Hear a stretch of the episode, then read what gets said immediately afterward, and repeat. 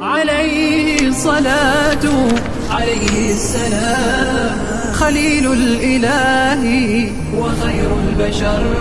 هنا النبع عذب يروي الظما ويروي لنا المبتدا والخبر.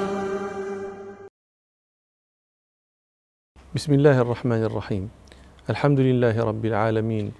والصلاة والسلام على أشرف الأنبياء والمرسلين سيدنا محمد وعلى آله وأصحابه أجمعين. ولد رسول الله صلى الله عليه وسلم عام الفيل يوم الاثنين هذا مجزوم به وفي ربيع الأول على قول الأكثرين.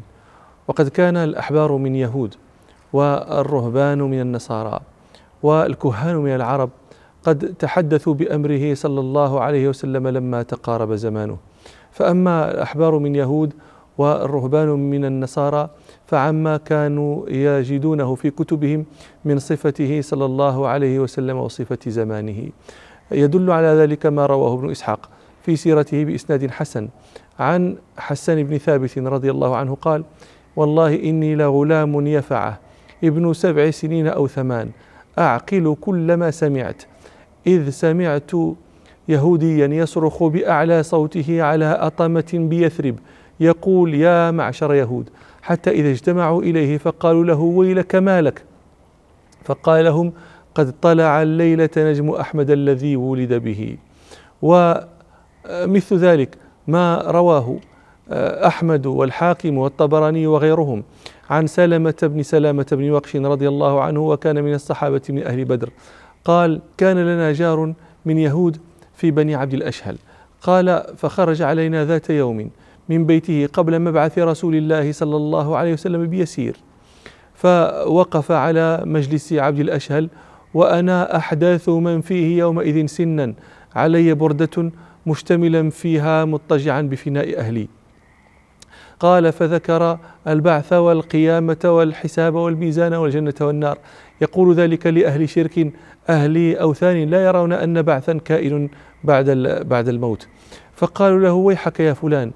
أترى ذلك كائنا؟ حقا أن الناس يبعثون من قبورهم إلى جنة إلى دار فيها جنة ونار فيجزون بأعمالهم.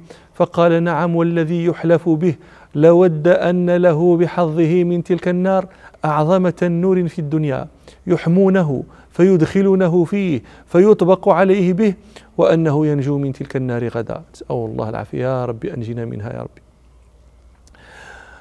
قالوا وما آية ذلك؟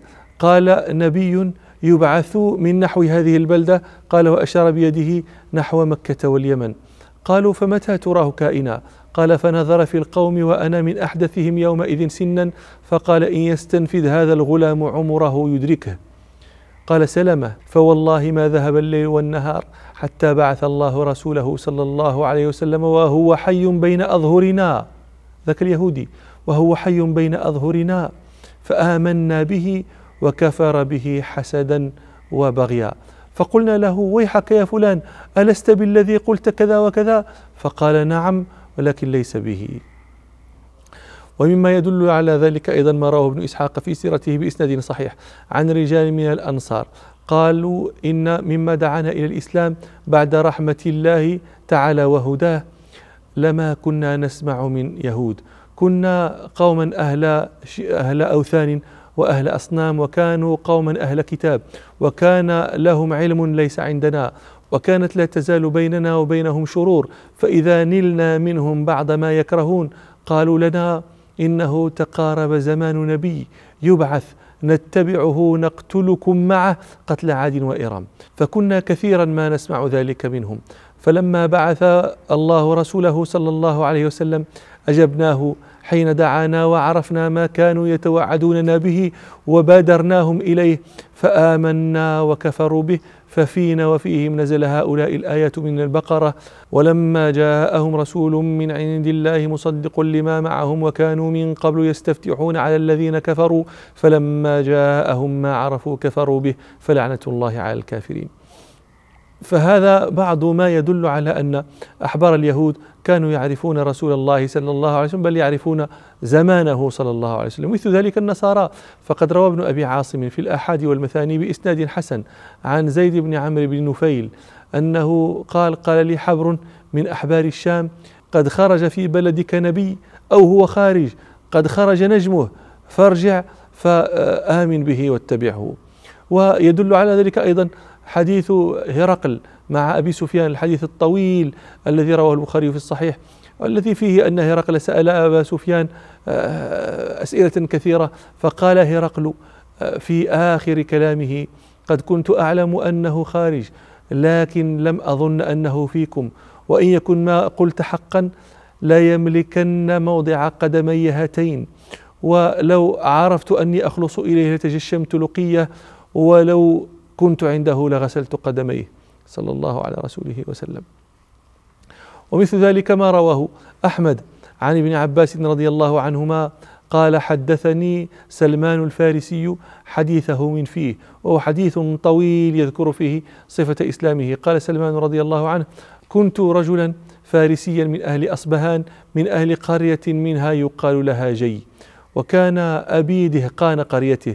الدهقان دهقان القرية وعظيمها ورئيسها. قال وكنت أحب خلق الله إليه فلم يزل حبه بي حتى حبسني في بيته كما تحبس الجارية. قال واجتهدت في المجوسية حتى كنت قطن النار الذي يوقدها فلا يتركها تخبو ساعة. قطن النار هو هذا شرحه وخازنها وموقدها الذي لا يتركها تخبو. قال وكان لأبي ضيعة عظيمة وإنه شغل في بنيان له يوما عن ضيعته فقال لي أي بني إني شغلت اليوم في بنيان عن ضيعتي فأتها وأمرني ببعض ما يريد فيها. قال فخرجت أريد الضيعة. فمررت بكنيسة من كنائس النصارى فسمعت أصواتهم فيها وهم يصلون. قال وكنت لا أدري ما أمر الناس لحبس أبي إياي في بيته. قال فلما مررت بهم وسمعت أصواتهم دخلت الكنيسة أنظر ما يصنعون. قال فأعجبني ما رأيت من أمرهم ورغبت فيه وقلت هذا والله خير من الدين الذي نحن عليه. فمكثت معهم فلم أزل معهم حتى غربت الشمس وتركت ضيعة أبي فلم آتها. وقلت أين أصل هذا الدين؟ قالوا بالشام. قال فرجعت إلى بيت أبي وقد باعث في طلبي وشغلته عن عمله كله. فلما رآني قال أي بني أين كنت؟ ألم أكن عهدت إليك ما عهدت فقلت يا أبتي إني مررت بقوم يصلون فأعجبني ما رأيت من أمرهم فلم أفارقهم حتى غربت الشمس. فقال أبوه يا بني هذا الدين لا خير فيه. دينك ودين آبائك خير منه. فقلت لا والله بل هذا الدين خير من الدين الذي نحن عليه. قال فخافني أبي فوضع في رجلي قيدا وحبسني في بيته. قال فبعثت إلى النصارى. وقلت لهم إذا جاءكم ركب من من الشام تجار من النصارى فأخبروني بهم.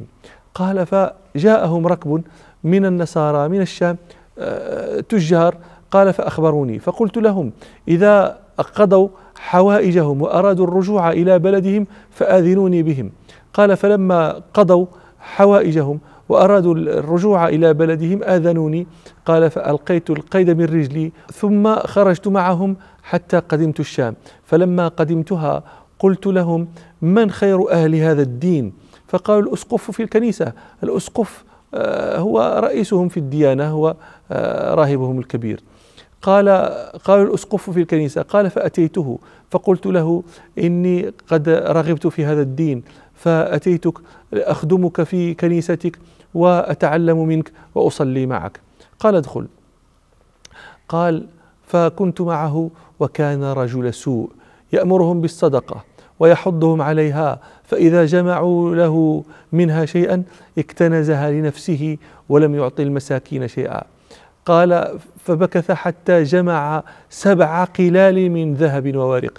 قال فأبغضته بغضا شديدا لما كنت أرى منه. ثم مات فاجتمع إليه النصارى ليدفنوه. فقلت لهم إن هذا كان رجل سوء. كان يأمركم بالصدقة ويحضكم عليها فإذا جمعتم منها شيئا اكتنزها لنفسه ولم يعطي المساكين منها شيئا. فقالوا له وما علمك بذلك؟ قال فأريتهم موضع القلال. قال فحفروا فأخرجوا سبع قلال من ذهب وورق. قالوا هذا والله لا ندفنه. فصلبوه ورموه بالحجارة وجاءوا بآخر. قال سلمان فما رأيت رجلا لا يصلي الخمس؟ أي ليس بمسلم. فما رأيت رجلا لا يصلي الخمس؟ أرى أنه أفضل منه. أزهد في الدنيا وأحرص على الآخرة. وأدآب منه ليلا ولا نهارا. قال فأحببته حبا لم أحبه أحدا من قبل. قال فأقمت معه ثم حضرته الوفاة. فقلت له يا فلان إني أحببتك حبا لم أحبه أحدا من قبل وإنه قد حضرك من أمر الله ما ترى فإلى من توصي بي وما تأمرني. قال أي بني والله لا أعلم أحدا اليوم على مثل ما كنت عليه. قد هلك الناس وبدلوا وتركوا أكثر ما كانوا عليه إلا رجلا بالموصل فأته وكن معه فإنه على مثل ما كنت عليه. قال فلما مات وغيب لحقت بصاحب الموصل وقلت له إن فلانا أوصاني عند موته أن ألحق بك وأن أكون معك وأخبرني أنك على مثل أمره. قال فأقم معي قال فأقمت مع خير رجل. على أمر صاحبه فلم يلبث أن حضرته الوفاة. قال فلما حضره الموت قلت أي فلان؟ إني كنت عند فلان فأوصى بي إليك وقد حضرك من أمر الله ما ترى فإلى من توصي بي وما تأمرني؟ قال والله يا بني ما نعلم أحدا بقي على مثل ما كنا عليه إلا رجلا بعمورية. قال فلما مات وغيب لحقت بصاحب عمورية فكنت معه مع خير رجل على أمر أصحابه. قال واكتسبت فكان لي بقرات وغنيمات. ثم حضر صاحب الوفاة. فلما حضرته قلت له إني كنت عند فلان فأوصى بي إلى فلان وإن فلان أوصى بي إلى فلان وإن فلان أوصى بي إليك وقد حضرك من أمر الله ما ترى فإلى من توصي بي وما تأمرني. فقال أي بني والله ما أعلمه أصبح أحد من الناس على ما كنا عليه. لكن قد أظلك زمان نبي يبعث بدين إبراهيم يخرج من أرض العرب مهاجرا إلى أرض بين حرتين بينهما نخل. الحرة حجارة سوداء كأنها احترقت بالنار ومدينة رسول الله صلى الله عليه وسلم هي واقعة بين حرتين. قال مهاجرا إلى أرض بين حرتين بينهما نخل له علامات لا تخفى يأكل الهدية ولا يأكل الصدقة وبين كتفيه خاتم النبوة. فإن استطعت أن تلحق به فافعل. قال ثم مات. ومكثت ما شاء الله أن أمكث بعمورية حتى مر نفر من كلب تجارا فقلت لهم تحملوني معكم وأعطيكم غنيماتي هذه وبقراتي؟ قالوا نعم. ففعلوا قال فأعطيتهم بقراتي وذهبوا بي. فلما كانوا بوادي القرى غدروا بي فباعوني من رجل من يهود عبدا كأني عبد. قال ف فكنت معه ورأيت النخل ورجوت أن تكون البلد الذي وصف لي صاحبي. ولم يحق لي في نفسي لم أستيقن ذلك. قال فأنا عنده إذ جاءه ابن عم له من المدينة من بني قريظة فباعني منه قال فذهب بي إلى المدينة فوالله ما هو إلا أن رأيتها فعرفتها بصفة صاحبي. قال فأقمت بها وبعث الله رسوله صلى الله عليه وسلم. فأقام بمكة ما أقام لا أسمع له بذكر مع ما أنا فيه من شغل الرق. قال ثم هاجر إلى المدينة. فوالله إني لفي رأس عذقة لسيدي أعمل فيها بعد العمل إذ جاءه ابن عم له. فقال له يا فلان قاتل الله بني قيلة.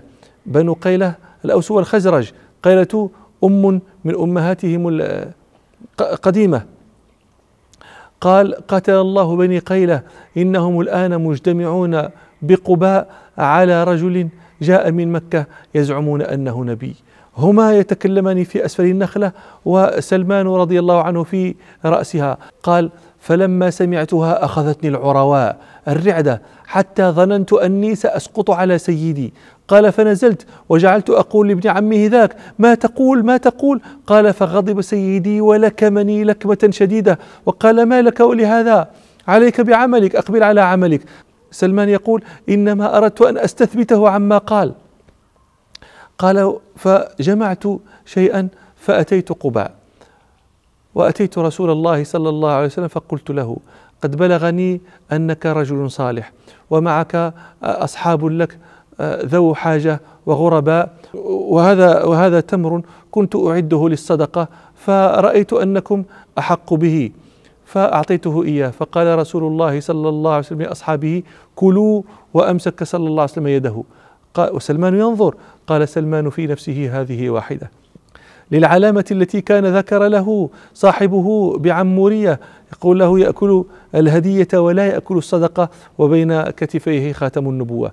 قال سلمان في نفسه هذه واحدة. قال ثم هاجر النبي صلى الله عليه وسلم ثم أتى المدينة من قباء المدينة. قال فجمعت شيئا ثم أتيته فسلمت عليه وقلت قد رأيت أنك لا تأكل الصدقة وهذه هدية أحببت أن أكرمك بها. قال فأكل منها رسول الله صلى الله عليه وسلم وقال لأصحابه كلوا فأكلوا. قال سلمان في نفسه هاتان اثنتان. قال ثم أتيت بقيع الغرقد. ورسول الله صلى الله عليه وسلم في جنازة رجل من أصحابه عليه شملتان فسلمت عليه ثم استدرت أنظر آه، هل أرى الخاتم الذي وصف لي صاحبي؟ قال فلما رأني النبي صلى الله عليه وسلم استدبرته علم أني أبحث عن شيء وصف لي. قال فألقى الشملة, الشملة عن ظهري فرأيت خاتم النبوة بين كتفيه. قال فانكببت عليه وقبله وأبكي. فقال لي صلى الله عليه وسلم تحول فتحولت وأخبرته خبري سلمان يقول فأخبرته خبري كما أخبرتك يا ابن عباس. فأعجب رسول الله صلى الله عليه وسلم أن يسمع أصحابه ذلك يعني أن يسمع أصحابه أن خبره صلى الله عليه وسلم كان معروفا بل خبر زمنه صلى الله عليه وسلم كان معروفا عند عند رهبان النصارى. قال ثم شغل سلمان الرق حتى فاته مع رسول الله صلى الله عليه وسلم بدر وأحد. قال سلمان فقال لي رسول الله صلى الله عليه وسلم يوما كاتب يا سلمان المكاتبة أن يتفق العبد مع سيده على مال يؤديه إليه يشتري بذلك حريته. قال له كاتب يا سلمان. قال فكاتبت سيدي على ثلاثمائة نخلة أحييها له بالفقير. الفقير موضع يحفر فيه سهل دمث يحفر فيه للنخل. قال فكتبت سيدي على ثلاثمائة نخلة أحييها له بالفقير وأربعين أوقية. فقال رسول الله صلى الله عليه وسلم أعين أخاكم. قال سلمان فجعل الرجل يأتي بثلاثين ودية. الودية النخل الصغيرة ودية جمع ودي. قال فجعل الرجل يأتي بثلاثين ودية والرجل يأتي بعشرين والرجل يأتي بخمسة عشر حتى اجتمع لي ثلاثمائة ودية. فقال لي رسول الله صلى الله عليه وسلم يا سلمان اذهب ففكر لها فإذا فرغت فادعني أكون أنا أضعها بيدي. قال ففكرت التفكير هو أن يحفر لها. قال ففكرت وأعانني أصحابي حتى إذا فرغت أتيت رسول الله صلى الله عليه وسلم فأخبرته فخرج معي صلى الله عليه وسلم فجعلنا نقرب له الودي وهو يضعه صلى الله عليه وسلم بيده. قال فوالذي نفس سلمان بيده ما ماتت منها ودية واحدة. قال فأديت النخل وبقي علي المال. قال فأوتي النبي صلى الله عليه وسلم ذات يوم بمثل البيضة من ذهب من بعض مغازيه. فقال صلى الله عليه وسلم ما فعل الفارسي المكاتب؟ قال فدعيت له. فقال يا سلمان خذ هذه فأد بها عنك. فقلت يا رسول الله وما تبلغ هذه فيما علي؟ فقال صلى الله عليه وسلم خذ فسيؤدي الله عنك. قال فذهبت فوزنتها لهم فوالذي نفسي بيده وزنت أربعين أوقية فأوفيت الذي علي وعتقت وكنت وشهدت مع رسول الله صلى الله عليه وسلم الخندق ولم يفتني معه مشهد أبدا.